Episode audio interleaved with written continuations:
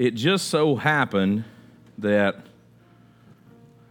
I mean, you know, we got this book has 30 sections in it. And, and we, uh, it just so happened that we ended up on this section this week. I promise I didn't plan it this way, but we ended up on the, the love section of the book. That was this week's. That, that was it. I didn't. I promise I didn't do that. Um, so you know the first the first 10 topics in this book that we've been going through are about the um, idea of becoming or um, uh, or what we believe i'm sorry what we believe and then from there uh, after those 10 things about what, what do you need to believe, then we got the 10 things on how we need to act because belief leads to action, and then belief and action leads to what you become. Because, you know, we do some things because we believe them, even if they're not yet who we are, right?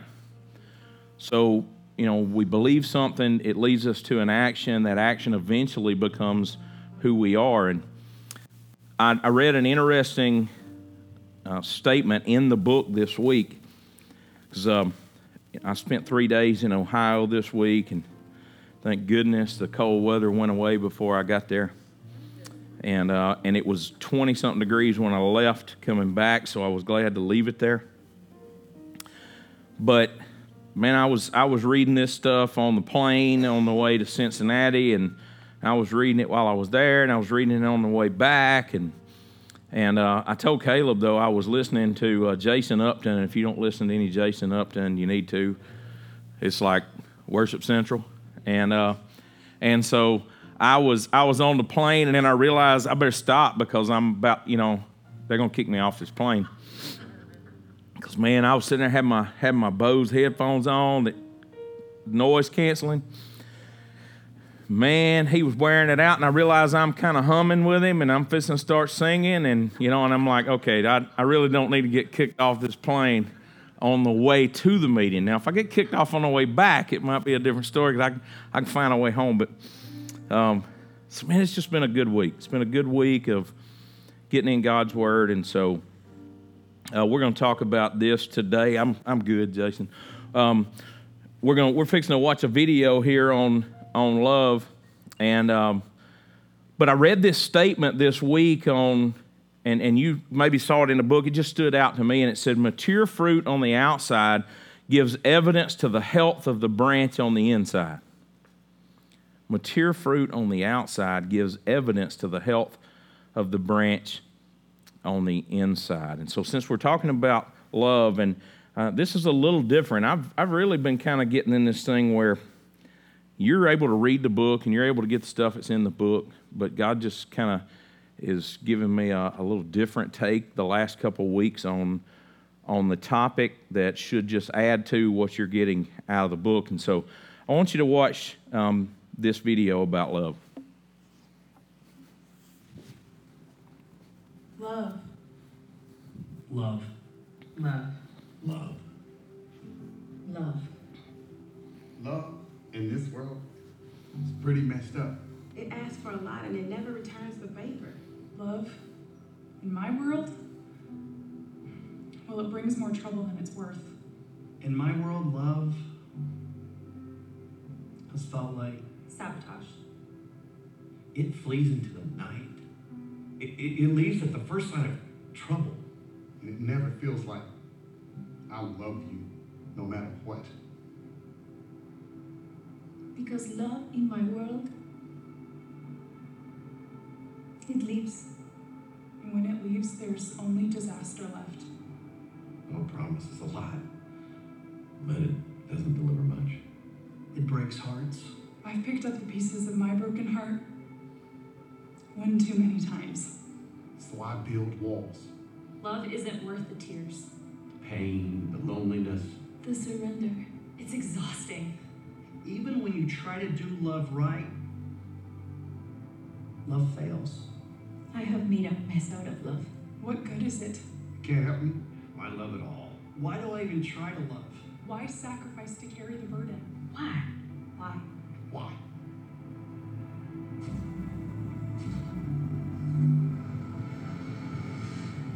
Why? Because there is a perfect love. Perfect love that can end the disaster. A perfect love that can heal the brokenhearted. There is a love that saved those who are dwelling in this messed up world. God tells us about it because we wouldn't recognize it if it showed up on our own doorstep. It's a love that takes its time. It's profound. It doesn't brag or badmouth. God's love is like a shield that we know will never leave us. That you can trust. Hoping. And you never, ever exhausted. That's his kind of love. And it never fails. And while we were keeping records of wrongs and self-seeking and being unkind, he still died for us. How can I love like that? How can I love like that? How can I love like that? Because I am loved like that. I can love well, not because of me. But because he first loved me.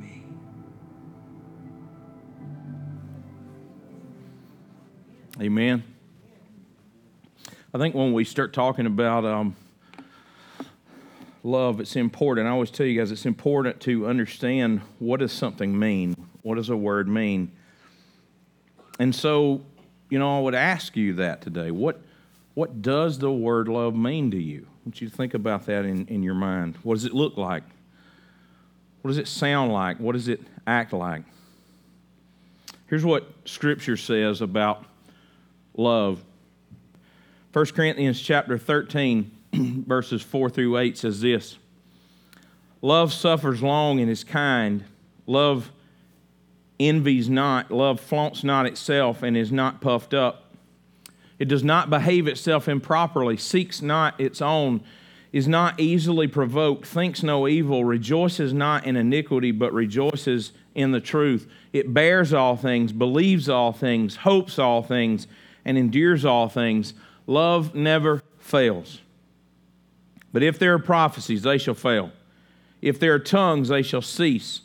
And if there is knowledge, it shall vanish. We're going to stay right there. Love is defined by God. That's at the end of the day, love is defined by God. And he just gave this whole list of stuff that it suffers long, it's kind, it doesn't envy, it doesn't flaunt itself, it's not puffed up, it doesn't behave improperly, doesn't seek its own, it's not easily provoked, it doesn't think evil. This is an exhausting list. I'm just telling you. In both the fact that it that it like covers all the stuff and it's exhausting. it's exhaustive and it's exhausting. But anyway, it rejoices not in iniquity, but it rejoices in the truth. It bears all things, believes all things, hopes all things, endures all things. Love never fails. When we act in a way that's in conflict, conflict with that list, then we're acting out of something other than love. That's, that's, that's a difficult statement. It's, that's a difficult one for us to absorb and to apply to our lives, but that's a reality. When we act in a way that's in conflict with that list, and we're acting out of something other than love. Because God says this is the definition of love. And if we're acting in a way that conflicts with that, then we're not acting out of love. Love is the thread that shows up consistently throughout the narrative of all of history. We're going to go to these next verses here. In Deuteronomy chapter 6, verses 4 through 9, he says, Hear, O Israel, the Lord is our God, the Lord is one. And you shall love the Lord your God with all your heart, and with all your soul, and with all your might. These words which I am commanding you today shall be in your heart. You shall teach them diligently to your children, and shall talk of them when you sit in your house, and when you walk by the way, and when you lie down, and when you rise up. You shall bind them as a sign on your hand, and they shall be as frontlets between your eyes. You shall write them on the doorpost of your house and on your gates. We're going to stay right there. This was what became known as the Shema for the Jewish people, and it, it, it means to hear. To hear. Because it started out here, O Israel, the Lord is our God, the Lord is one. This is what they would then teach their children. This was a thing that was repeated and was shared and would be recited back because it was one of those things where God was saying, Listen, listen as I tell you about myself and tell you about how I want you to act. And here's an interesting thought about this passage because he says, We are to teach them diligently to our children. And then describes what it means to teach diligently because he says, You shall talk of them when you sit in your house, you shall talk of them when you walk by the way, talk of them when you lie down, talk of them when you rise up, bind them as a sign on your hand so that when you're doing work, it can be known, it reminds you. They shall be as frontlets between your eyes. I think that way other people could see you and know about it. You shall write them on the doorposts of your house and on your gates. If somebody comes to your house, they ought to know about God. They ought to know about God. It's a powerful thing. And I, will throw this out there. And as you guys know, I've been telling you for the last couple weeks that God's just really been trying to do a revival in my own heart. And man, I've been wearing out. I'm, I'm just hoping that uh, that Faithlife TV just keeps putting stuff on there because man, I'm I'm wearing some stuff out. And some some of the Christian movies are a little bit cheesy, but but I'd rather it be cheesy than to be greasy, right? Because I don't need no greasy junk going up in my life, right? And um, but it made me think when I was looking at this week where it says, you know, that, that you'll teach them diligently to your children. A lot of folks can't do that because TV's too loud at your house. Can't teach it to the children because we're just parking in front of stuff and, and, and that's what we're doing is that's all we're just watching and we're not talking. You can't talk about them when you're sitting in the house because maybe we don't spend time sitting together in the house talking about the good things of God. You don't get a lot of amens when you do this kind of stuff. But look, I mean, that's the thing is, this is one of the greatest things. Okay, this is the greatest thing that's ever happened in your life. And it's something that continues to give and it's something that continues to pour out. And, and that's what God has just kind of been impressing on me is wow, if we want our children to know, if we want each other, if we want people around us to know, then it has to be something that is in us. And I'm not talking about the fake stuff that comes out of people when, you know, y'all know how it is, when you're around somebody and everything that you say to them, you know, you're like, I mean, you're just having a normal conversation. It's not something related to some direct spiritual focus. And if you just said, "Hey, did you, you know, see who got drafted, you know, by, you know, so and so team or whatever? Hey, did you watch, you know, Duke play the other night? See Zion Williamson? Praise God." Now you know how you just want to slap those people, right? Can we just be honest? Okay, maybe you don't want to slap them. You just want to walk away. I mean, but but you probably wanted to slap them because they just always, you know, everything they say man, I stopped to get gas, praise God. You know, and and and and there was a there was a lizard walking across the road, thank you, Jesus. I'm not talking about you doing stuff that's just contrived and trying to sound like you're being spiritual, right? I'm talking about opportunities where the Holy Spirit opens a door and moves on you to be able to express heartfelt relationship with, with God.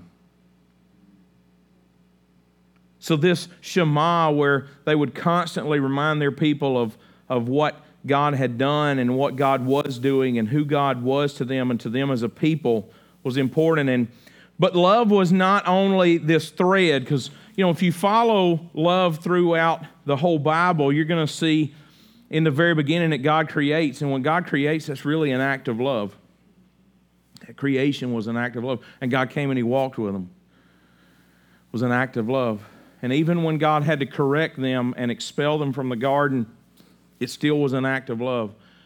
And God was before all that ever began. The Bible says that Jesus was the lamb slain from, the, from before the foundation of the world. This thread of love just travels all the way through the Bible. You see where God loves his people Israel, and they would turn their back on him. They would go and they would follow other gods. They would do all these other things, and God would continually draw them back. And, and then we follow that all the way to Jesus coming, and, and people mistreated him and, and abused him. And it was in God's plan, but it was all according to God's love. And then we see Christ die, Christ uh, raised from the dead, Christ ascend to heaven, and, and there's still this culmination of love that's going to happen when God sends Jesus back to catch away his bride and and then when a new heaven and a new earth is established. But love is just that common thread. It was really important to Jesus because here we're going to see next in Mark chapter 12, verses 28 through 31, this is what it says. Mark chapter 12, verses 28 through 31. Mark 12, 28 through 31, this is what it says. One of the scribes came and heard them reasoning together. Perceiving that Jesus had answered them well, he asked him, Jesus, which is the first commandment of all? Jesus answered, The first of all the commandments is, and we just saw this, Hear, O Israel, the Lord our God is one Lord.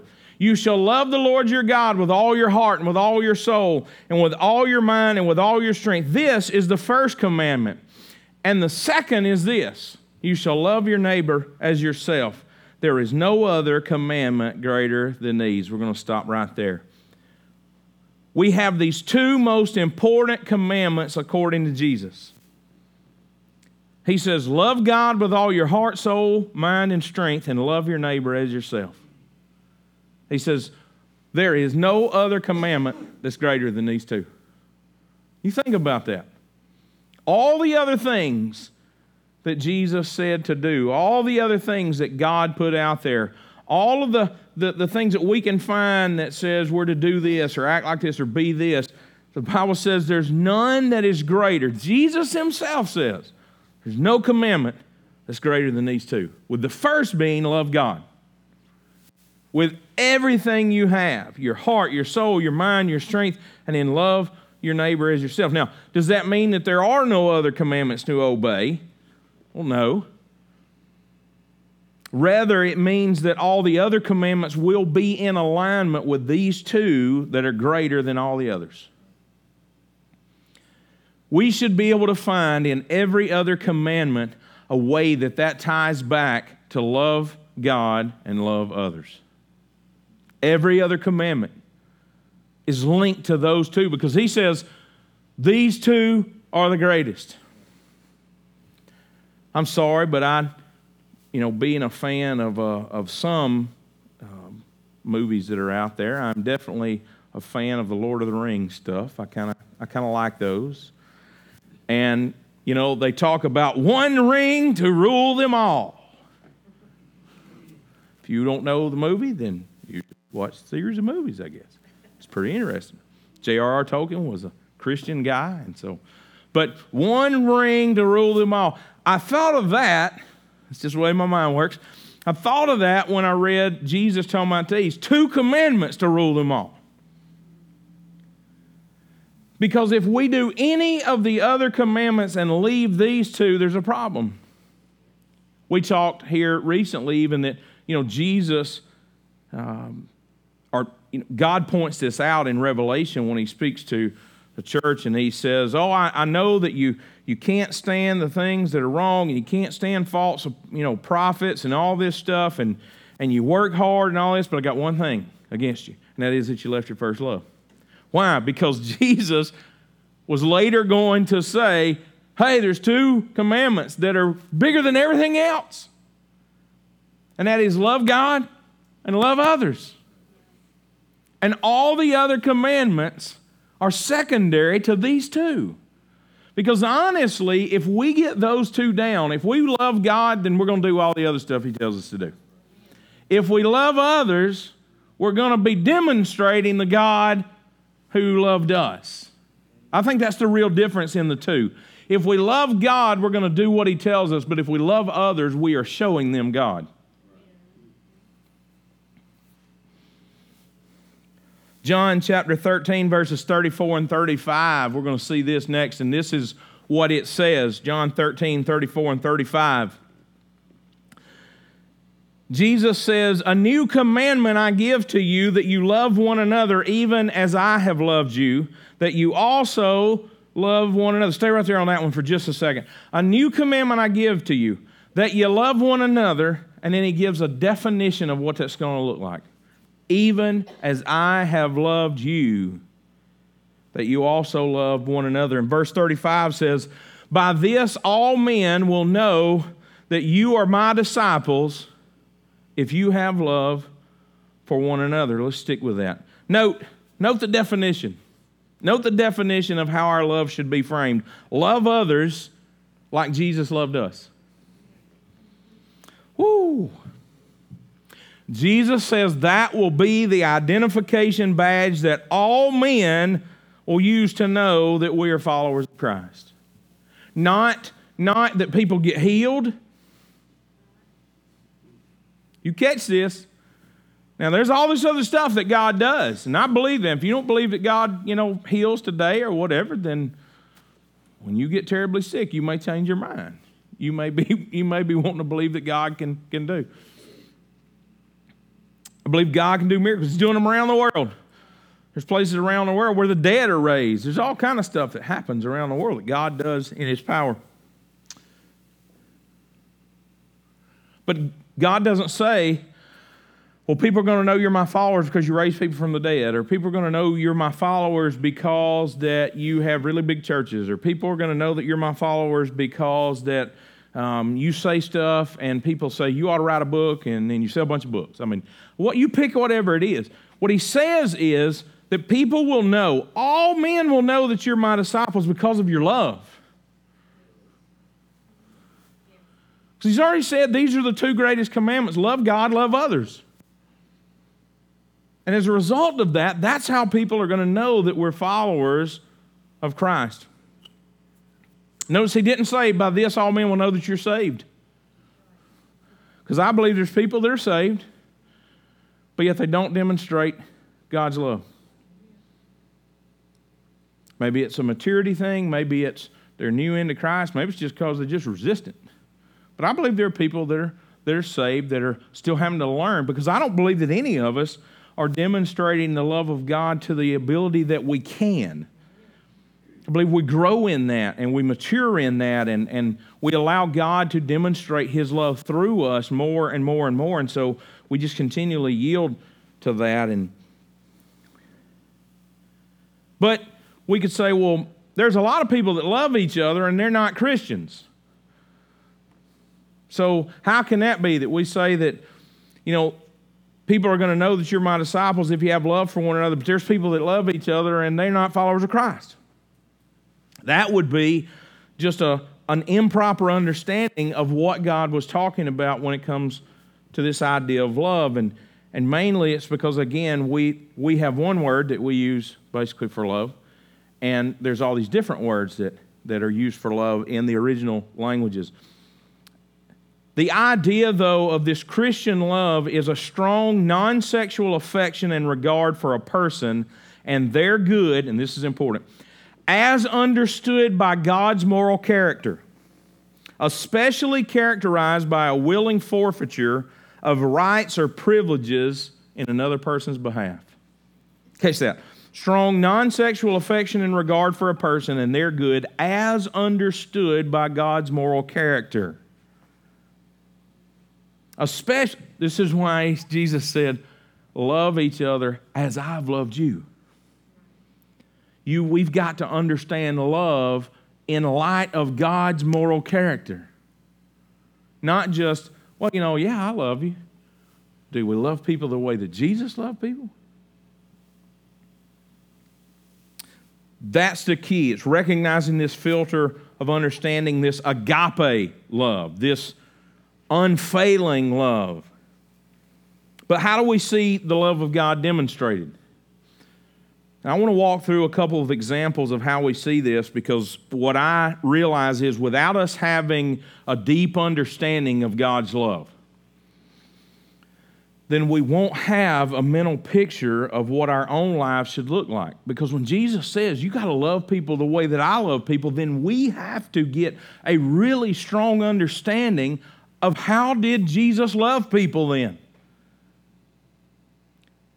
Because I mean, if I, if if Bird was to say, you know, in his skills of working on cars and doing body work and all that stuff, he said, Hey, you need to restore your car the way I've restored this car over here, and you never go look at that car and understand and say, Well, how did you do? What did you have? What are the what, what kind of level of quality are you saying you have on this? If you don't understand that, then he can tell you all day long, hey, you need to restore your car the same way I did my car, but you don't ever study his car to get the, the standard in your mind, what does that mean?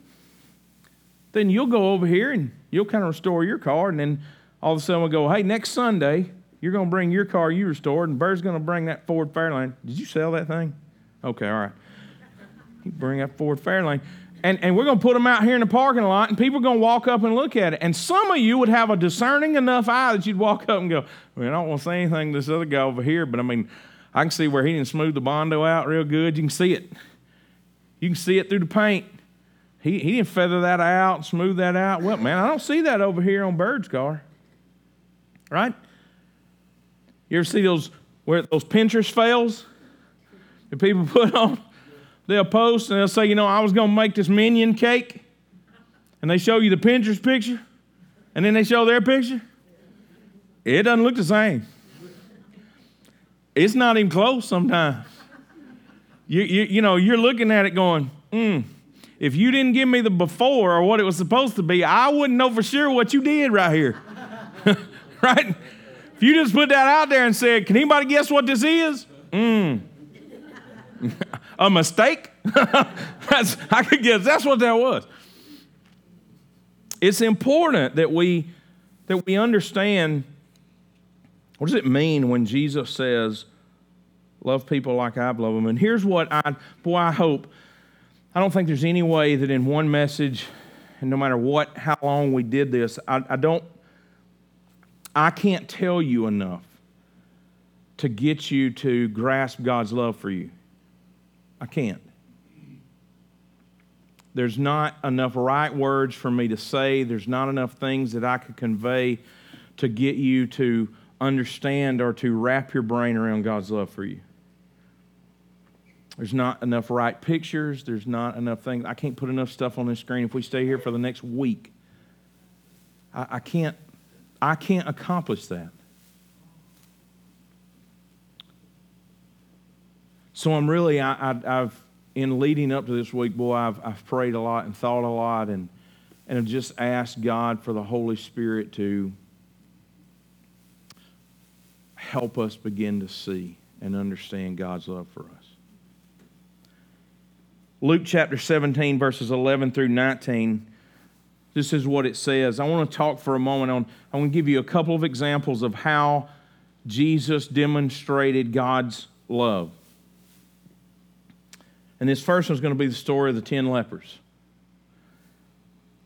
It says, As Jesus went to Jerusalem, he passed between Samaria and Galilee. As he entered a village, there met him ten men who were lepers, who stood at a distance.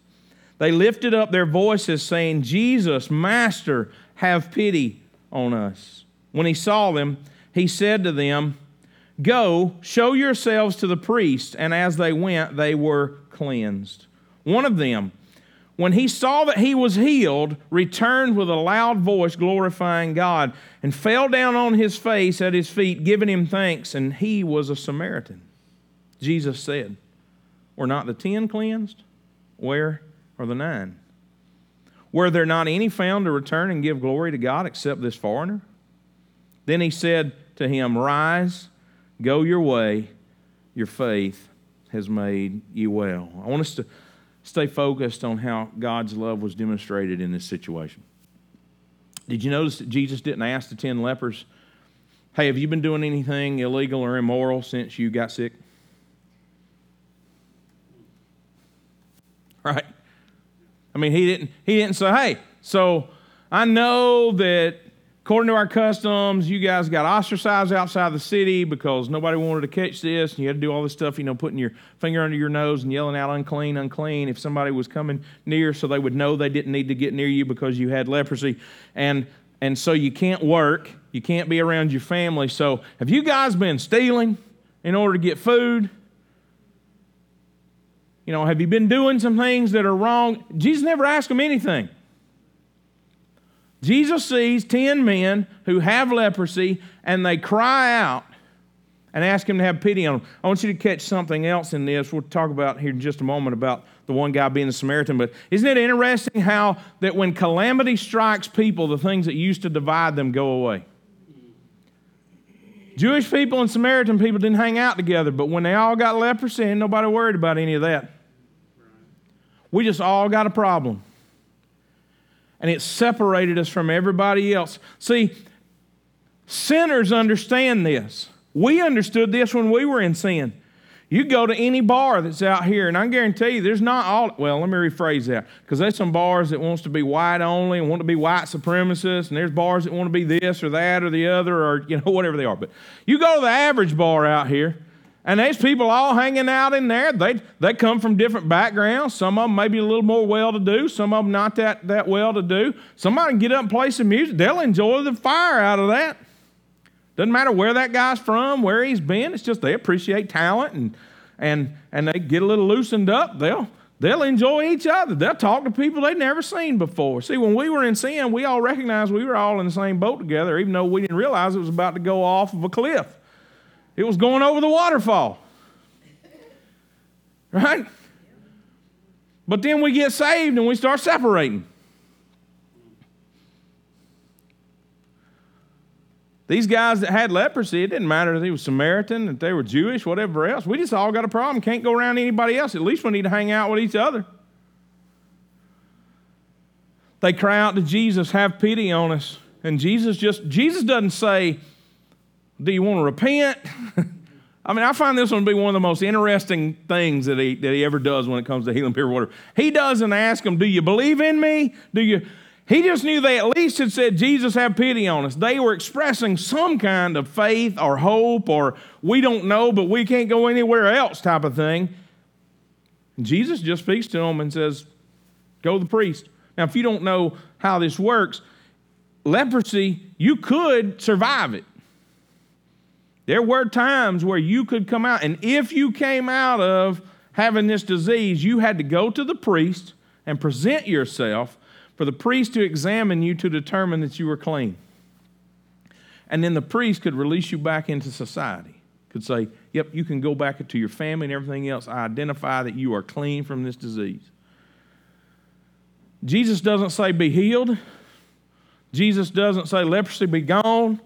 Jesus doesn't rebuke anything. Jesus just looks at him and says, Go to the priest and show yourself. Now, here's what's second thing that's interesting. It doesn't say that they were healed right then. It says while they went, then they were cleansed. I firmly believe that if they hadn't moved, they'd have stayed in leprosy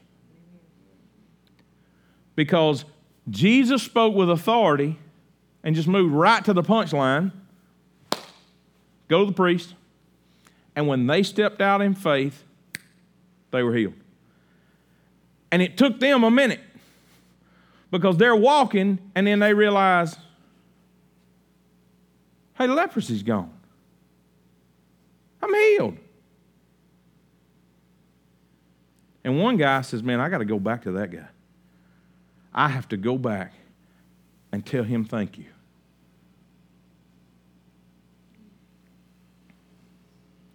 Jesus saw the need of people that were cast out of society. He saw the need of those who felt useless, separated, looked down upon, disconnected, treated like garbage, smelled like garbage, viewed as useless. And the one guy that was considered to be even worse because if he didn't have leprosy, he was already considered to be less than everybody else. Jewish people called the, the Samaritans dogs because they were mixed racially. They view, oh my goodness, if you weren't pure Jew or if you weren't pure something else, then man, you were the lowest of the low to them. It's the way it was. It's the way the society was that, that moment. So this guy was already considered to be in a bad spot, and now he's got leprosy too.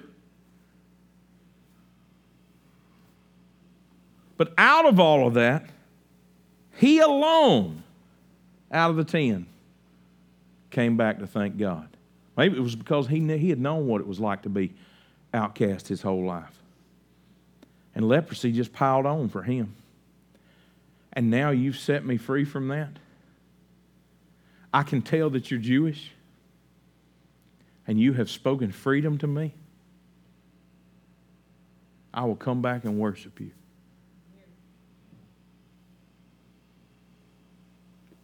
Have you ever felt like you were useless? Separated? Looked down on? Disconnected? Maybe you've even thought of yourself as garbage. Maybe you felt useless.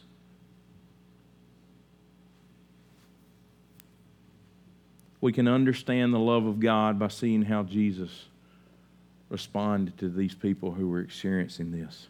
He showed mercy. He healed them. And he told them, go get back into society. What has your love looked like when you encountered people in your life that were experiencing these kind of things? Does it look like Jesus loving people? Or do we just walk on by?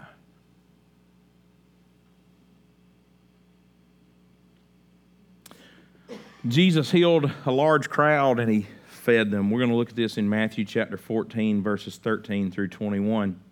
And by the way, there's actually, if you'll read in, in some of this, there's actually two different occurrences where Jesus feeds a large group of people, and they're almost right in a row. You, you'll see them real close to each other in the scripture. This is the first one. Here's what it says when Jesus heard this, he departed from there by boat for a deserted place. But when the people heard it, they followed him on foot from the cities. Jesus went ashore and saw a great assembly, and he was moved with compassion toward them, and he healed their sick. When it was evening, his disciples came to him, saying, This is a lonely place, and the day is now over. Send the crowds away to go into the villages and buy themselves food. But Jesus said to them, They do not need to depart. You give them something to eat. They said to him, We have only five loaves here and two fish. He said, Bring them here to me. Then he commanded the crowds to sit down on the grass. He took the five loaves and the two fish, and looking up to heaven, he blessed and broke and gave the loaves to his disciples, and the disciples gave them to the crowds. They all ate and were filled, and they took up 12 baskets full of the fragments that remained. Those who had eaten were about 5,000 men, besides women and children. We'll stay right there. Picked up in the first verse, it said Jesus was looking to be alone for a while. Jesus had decided, I, I, I need to get away. I'm going to go somewhere to a deserted place. I'm going to go have some time away. He's going to have his close group with him, but, but we're going to kind of get away for a moment. But the crowds were following. He goes out into the boat, and they're going, the crowds are following along the, the, the, the shore. They're trying to track. We've got to follow him. And Jesus sees, and so they, they pull into the shore, and he looks and he sees it's kind of an inferred thing here. He recognizes they have a bunch of sick people. He sees this large crowd, and it says that he, he heals their sick. We t- I think maybe we lose, we lose sight of what this means today because they didn't have medical treatments and medicines like we have today. Now, they had a lot more advancements than we think they had when you read some of it, but but things that today we would commonplace treat and people would survive, people didn't, didn't always make it through back then. And so suffering and sickness was often commonplace without relief. So Jesus demonstrated the love of God by healing their sick. And then, once their health need was met, he provided and showed even more love by answering their nourishment need. Now, I want to share with you just my thought on part of this.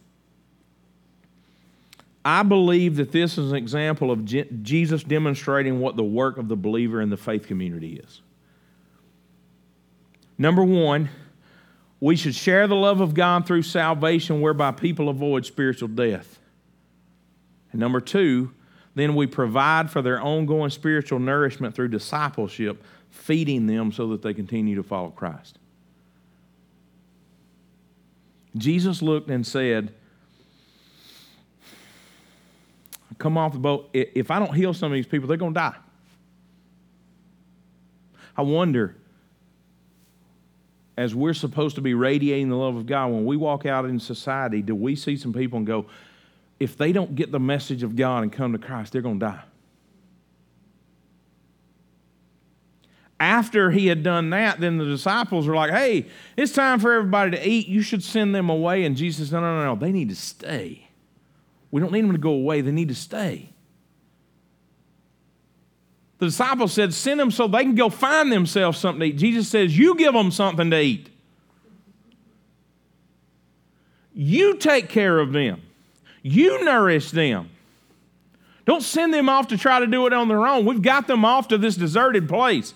And sometimes following Christ without one another is a deserted place. And if we're going to tell people, hey, you go off and figure out how to get through your spiritual life, you go off and figure out how to disciple yourself, Jesus looked at the leaders and said, You disciple them, you feed them. Don't send them off. Invest in them. And they go, Well, we don't have. We don't have to be able to feed these people. You're right. And I would tell you today, because it's not about church leaders and all that, it's really about us individually, who the Bible says that we're all a royal priesthood. It's about all of us feeding and discipling others to the point where we are, and then being discipled so that we can constantly be moving and bring people along with us, right?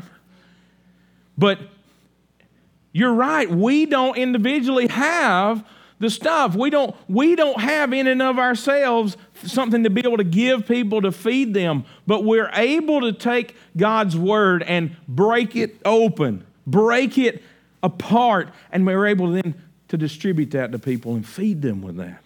And God will multiply the work, God will multiply the message. Jesus looked at them and said, You feed them. They're kind of like, how are we supposed to do that? All we got is this and this. He says, bring it to me. There's so much there. If you'll take what you have and bring it to Jesus, and if you're willing for Him to break it, then He will take and He will use it, and He will multiply it, and He will distribute it. Probably the easiest way for us to identify Jesus demonstrating God's love is when he died for us on Calvary. And we're going to hit four different passages here Matthew 27, verses 27 through 31. I Just want to kind of walk you through the, the process of Jesus dying. Then the soldiers of the governor took Jesus into the praetorium and gathered the whole detachment of soldiers before him. They stripped him and put a scarlet robe on him. And when they wove a crown of thorns, they put it on his head, put a staff in his right hand. They knelt before him and mocked him, saying, Hail, King of the Jews.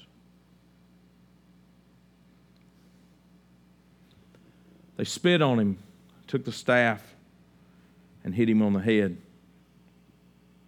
After they had mocked him, they took the robe off him and put his garments, his own garments, on him and led him away to crucify him. Stop right there.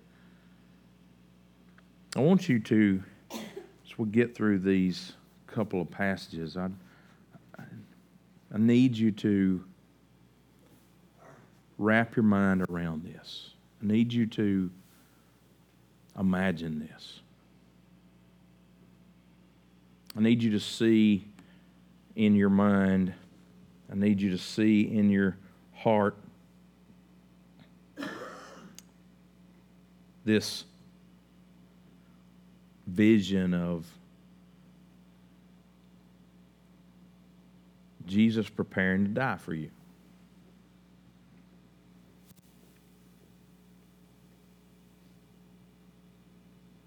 They spit on him, put a crown of thorns on him, took the staff, hit him on the head,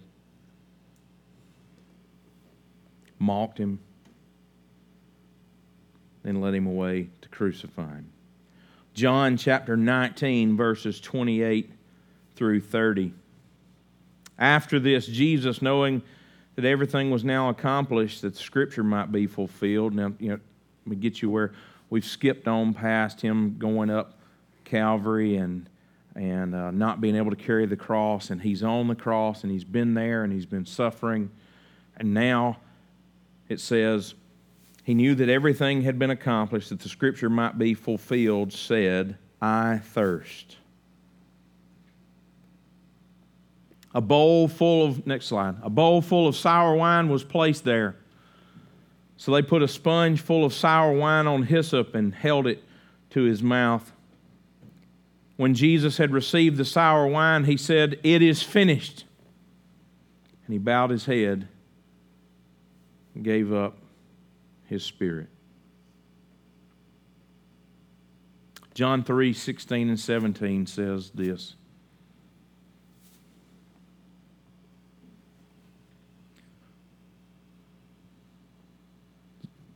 For God so loved the world that he gave his only begotten Son, that whoever believes in him should not perish, but have eternal life. For God did not send his Son into the world to condemn the world, but that the world through him might be saved. In 2 Corinthians 5:21, which we sang about today, God made him who knew no sin to be sin for us that we might become the righteousness of God in Him.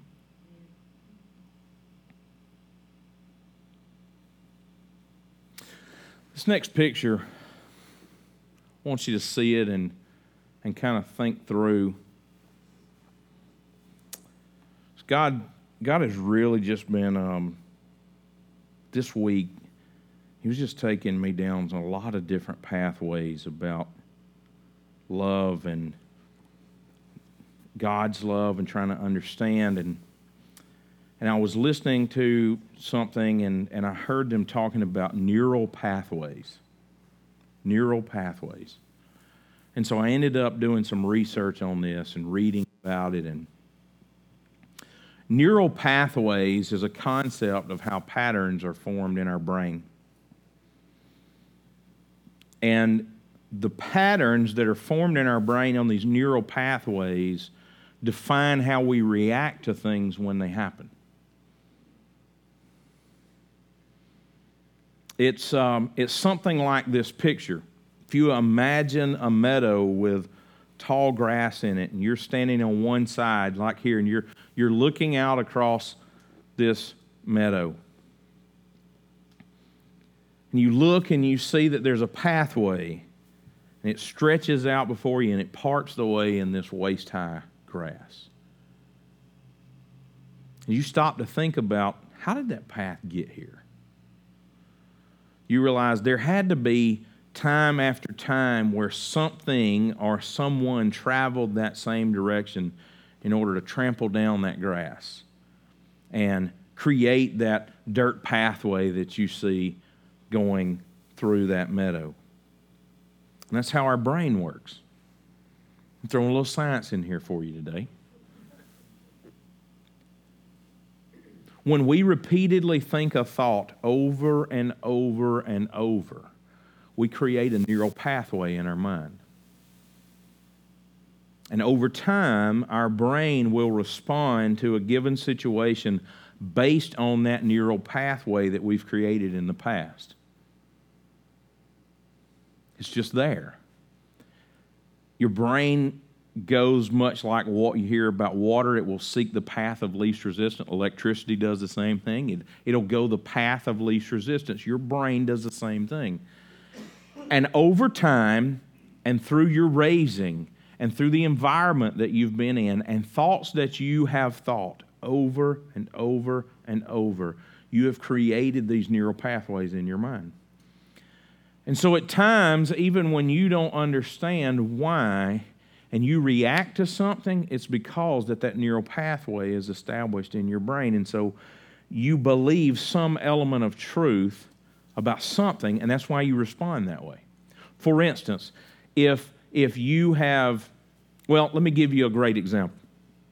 You got a small child, and really small child. He asked his mother for a sucker, right? Now, grandparents are the worst, right? Because you just give them the sucker. But anyway, so they asked it. They asked. He asked his mom for a sucker, and she says no.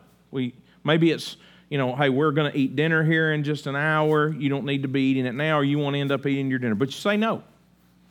And the child asks again, a little more forcefully this time, but I want a sucker. I want a sucker. And you say no. And the child falls down in the floor starts to pitch a fit, whining and crying, all that stuff. And then mom goes, Oh, dear God, and gives him a sucker. You just started a neural pathway in that child's mind because they identified wait a minute, if I do this, then I get that. And if you do that time after time after time, you have created a neural pathway in their mind. And so now, as they even grow older, they will begin to apply that truth to other things in life. They'll do it in school, they'll do it on the job because they have identified there's a neural pathway that's been established that says if I don't get what I want, then if I pitch a fit, or if I put a bandana over my face and go out and throw stuff through car windows and through store windows, that's why that junk's going on today, by the way. It's not just, oh, I'm going to preach that for a moment.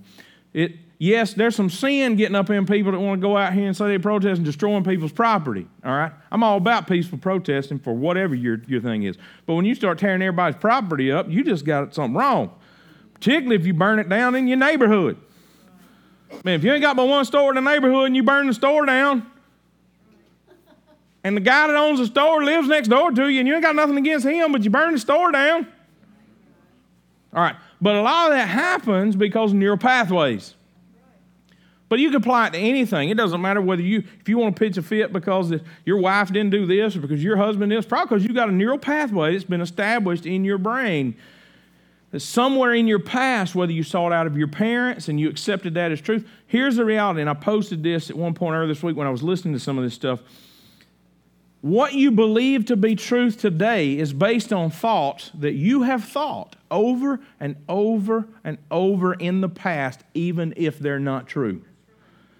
Because it established that. Here's what I need you to grasp this applies to our spiritual lives.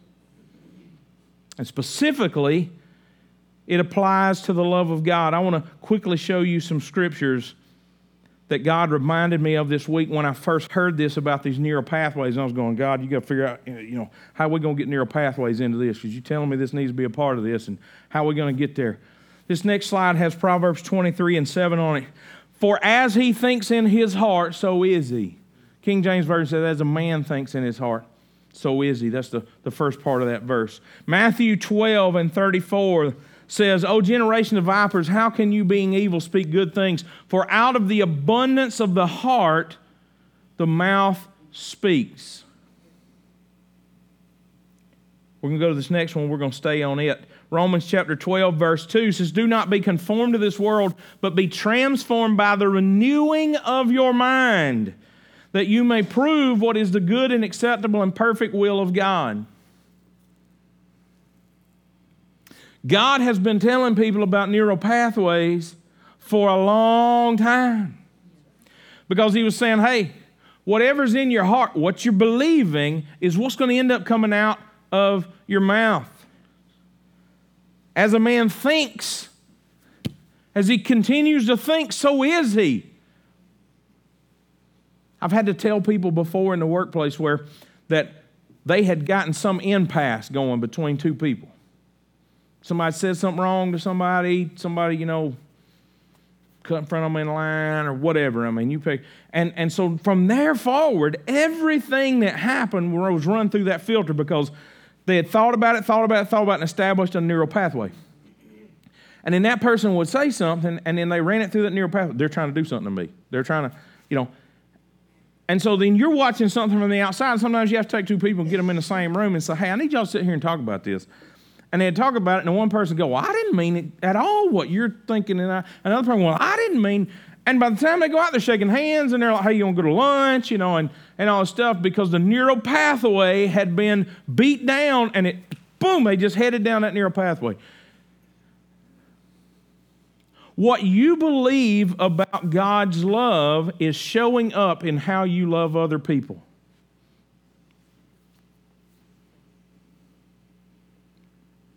Just telling you. What you believe about God's love is showing up in how you love other people. And God tells us here in Romans 12, 2, He says, You're go- you can't be conformed to those neural pathways that have been in your mind and how you have been learned about love and how, because what we've mostly learned about is lust, not love. There's more marriages that are falling apart because what they see on TV, that is not the way it really happens, and y'all all know it. It don't look like that. It doesn't happen that long. Just being as straightforward as I can be. There's no theme music that starts going on. Sometimes people ain't brushed their teeth. Y'all know what I'm saying. It doesn't always happen that, that you know, when, when you're trying to love your kids, that you just finally get something for them to see and they're just like, oh, yes. And they just change everything. And, oh, mom and dad, you're so wonderful. It don't happen that way. It's not really the way that goes. It may, and God bless you if it happens that way for you, but that's not necessarily reality. You don't walk into the coffee shop in the Hallmark movie and you all scruffy and everything else, and somebody's got millions of dollars, looks and goes, Oh, I just immediately fall in love with them. I mean, right? It just don't happen that way. That's really not really the way this stuff normally happens. But we, if we're not careful, we allow the world to program our minds into what love looks like, including God's love. You will hear people say, I can't believe that a God who loves people would let them go to hell. That's because you don't understand love. God's not, Bible says that it's not his will that any should perish, but that all should come to repentance. That's his love. But his love is such that he says, I will not have slaves.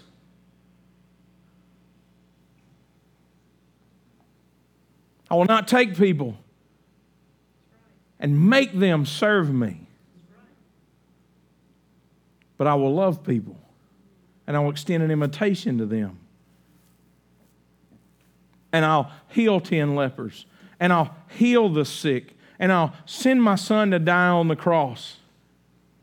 And I will reach out and I will say, Come unto me, all you who are weary and heavy laden, and I will give you rest. I will communicate that God so loved, I so love the world that I sent my son, that whosoever will believe in him should not perish, but will have everlasting life, because I'm not sending him to condemn you, but I'm sending him so that, that you could be redeemed, so that you could be restored, so that you would know my love.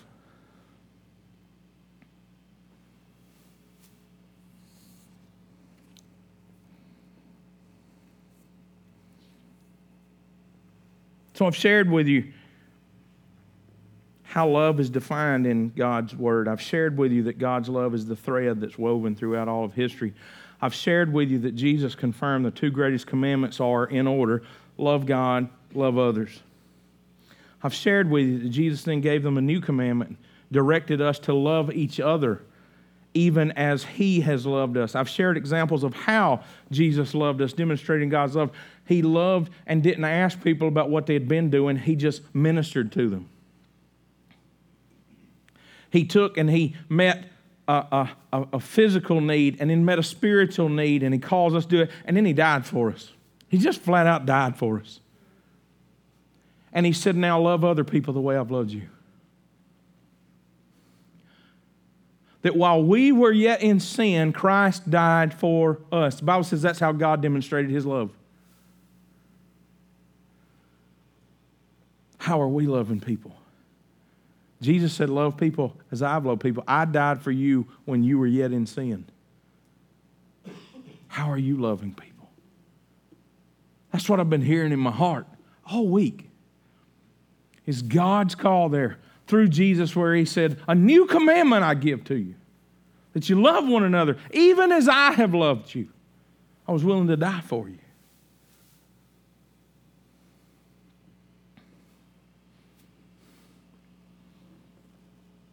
So that's the challenge. We've come to that moment where I have to challenge us are we truly loving? And are we loving as Jesus loved us? Do your texts that you send people indicate that you're loving like Jesus loved? Does social media indicate that you're loving like Jesus loved? The conversations that you have, the actions and the attitudes, do they reflect God? See, the thoughts that you've had over and over and over, the thoughts that we pour out in all of these different mediums and, and just in person they're a reflection of those neural pathways that we've created.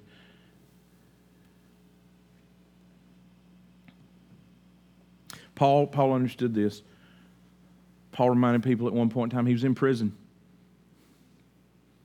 And he could have said, you know, hey, I really want you guys just to be thinking about me being in prison and, and feel really bad for me and all this stuff. But instead, he says, whatsoever things are pure and honest and lovely and of good report, and if there's any good thing, think on these things. God's always been trying to tell us create the right neural pathway. Trample down the path in your mind where that your brain will go that direction so that when life comes against you and says God doesn't love you, your brain just goes right down the path. God loves me. Jesus died for me. You're not, you're not worth anything. Jesus died for me. I might not have had anything, but He has decided to set His affection on me.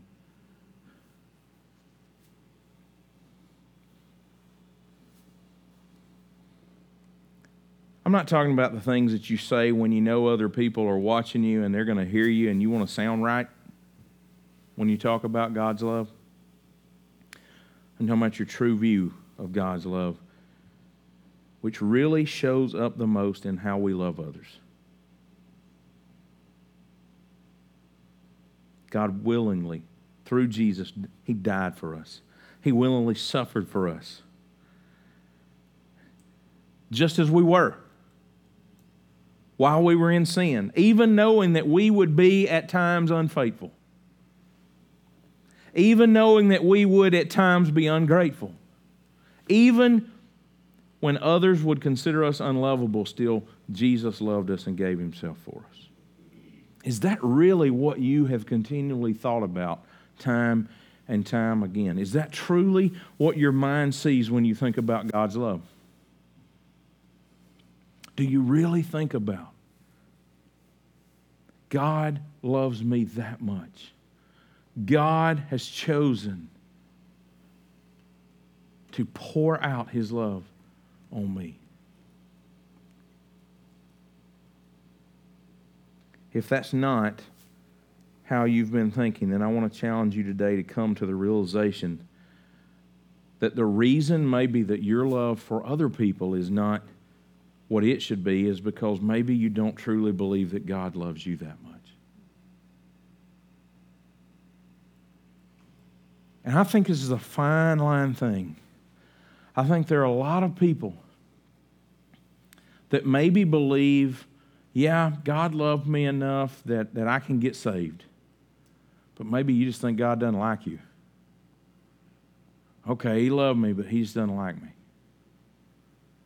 He loved me enough to save me, but I mean, He doesn't really, I mean, I'm still terrible and I'm still not that great and I'm still damaged goods and I'm still all this stuff. And yet Jesus is saying, Behold, all things are passed away and all things are made new. I have loved you with an everlasting love.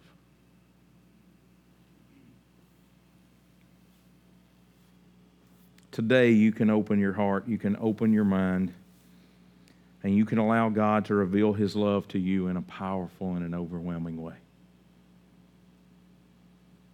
Allow Him to show you that He really does love you despite your faults, despite your failures, and even despite how you feel about yourself. As that love washes over your heart, God will change how you love others. I want you to watch this, and then I'm going to come back and we're going to have a time of prayer.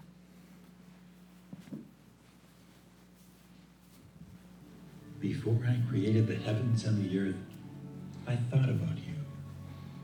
Before I called Abraham and made my covenant with him, I had a plan for your life. Before I sent Moses into Egypt to free my people, I loved you. Before I made David king of Israel, you were in my thoughts. Because I love you, I sent my angel to Mary and Joseph in Nazareth. When I sent my angels to proclaim my son's birth, I had you in mind. When I showed the star to the Magi, my plan for you was proceeding. When my son taught my truth to the people of Israel, he knew of you. Hmm. When he was arrested and beaten, it was for you. When they nailed him to the cross, it was in your place. I sent him so that you and I could have a relationship, to provide a way for you, to pay for your shortcomings, your sins. From the beginning of time until the end of time, I have loved you. I love you. I only ask you to answer my call. Open the door to your life and invite me in to spend eternity with me in the heaven that I created for you. For I have done all of this for you. For you are my child,